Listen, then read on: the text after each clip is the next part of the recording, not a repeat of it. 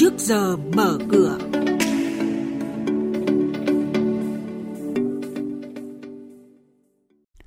Thưa quý vị và các bạn, bây giờ là 8 giờ 5 phút và mời quý vị đến với thời gian của chuyên mục trước giờ mở cửa. Tăng trưởng tín dụng dự báo kỳ vọng không quá 14% năm 2020. Tính mùa vụ của lãi suất Việt Nam đồng liên ngân hàng đã thay đổi. Kinh doanh đi xuống nhân sự biến động tại công ty Trường Thịnh.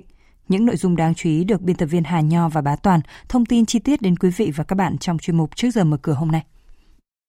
Vâng thưa quý vị và các bạn, theo dự báo của công ty chứng khoán Vietcombank, định hướng của ngân hàng nhà nước đối với các ngân hàng thương mại tiếp tục được thể hiện và duy trì trong năm 2020, tập trung vào chất lượng thay vì tăng dư nợ cho vay.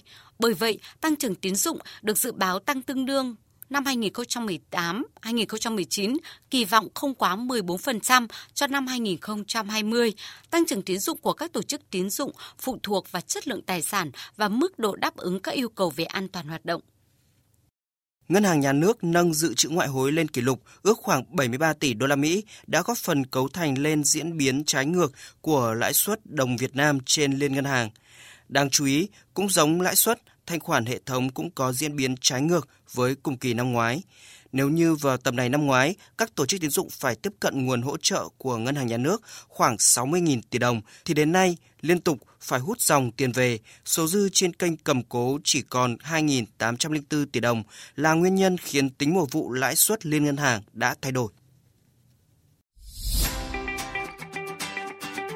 Diễn biến chỉ số chứng khoán chốt phiên trước có gì đáng chú ý? Những mã chứng khoán nào có triển vọng đầu tư? Những công bố quan trọng liên quan tới các mã chứng khoán niêm yết trên sàn giao dịch. Chuyên mục Trước giờ mở cửa phát sóng lúc 8 giờ 10 phút trong thời sự đồng hành sáng từ thứ hai đến thứ sáu hàng tuần trên kênh thời sự VOV1 sẽ cập nhật những thông tin này. Trước giờ mở cửa trên kênh thời sự VOV1, thông tin thị trường tài chính, chứng khoán tin cậy, kịp thời, hữu ích.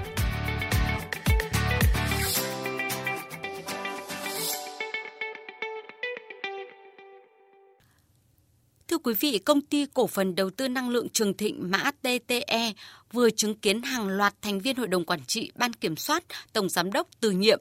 Cụ thể, ông Nguyễn Ngọc Tường, Phó Chủ tịch Hội đồng Quản trị, ông Phạm Văn Lợi, thành viên Hội đồng Quản trị và ông Lê Nhất Minh Xuân, thành viên ban kiểm soát cùng nộp đơn từ nhiệm một lúc.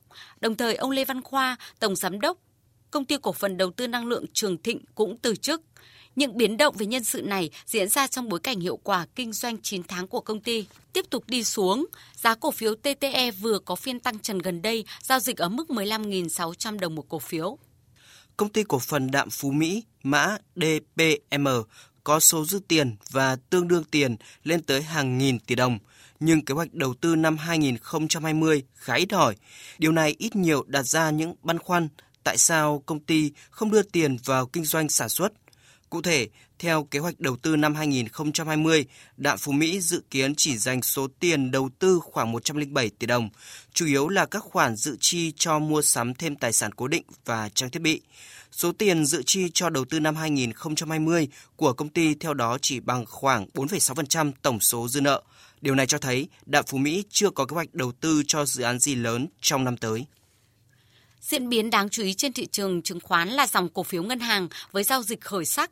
Điểm nhấn là BID xác lập mức đỉnh lịch sử khi tăng 4,5% lên 46.200 đồng một cổ phiếu. VCB tăng 1,2% lên mức cao nhất 90.500 đồng một cổ phiếu.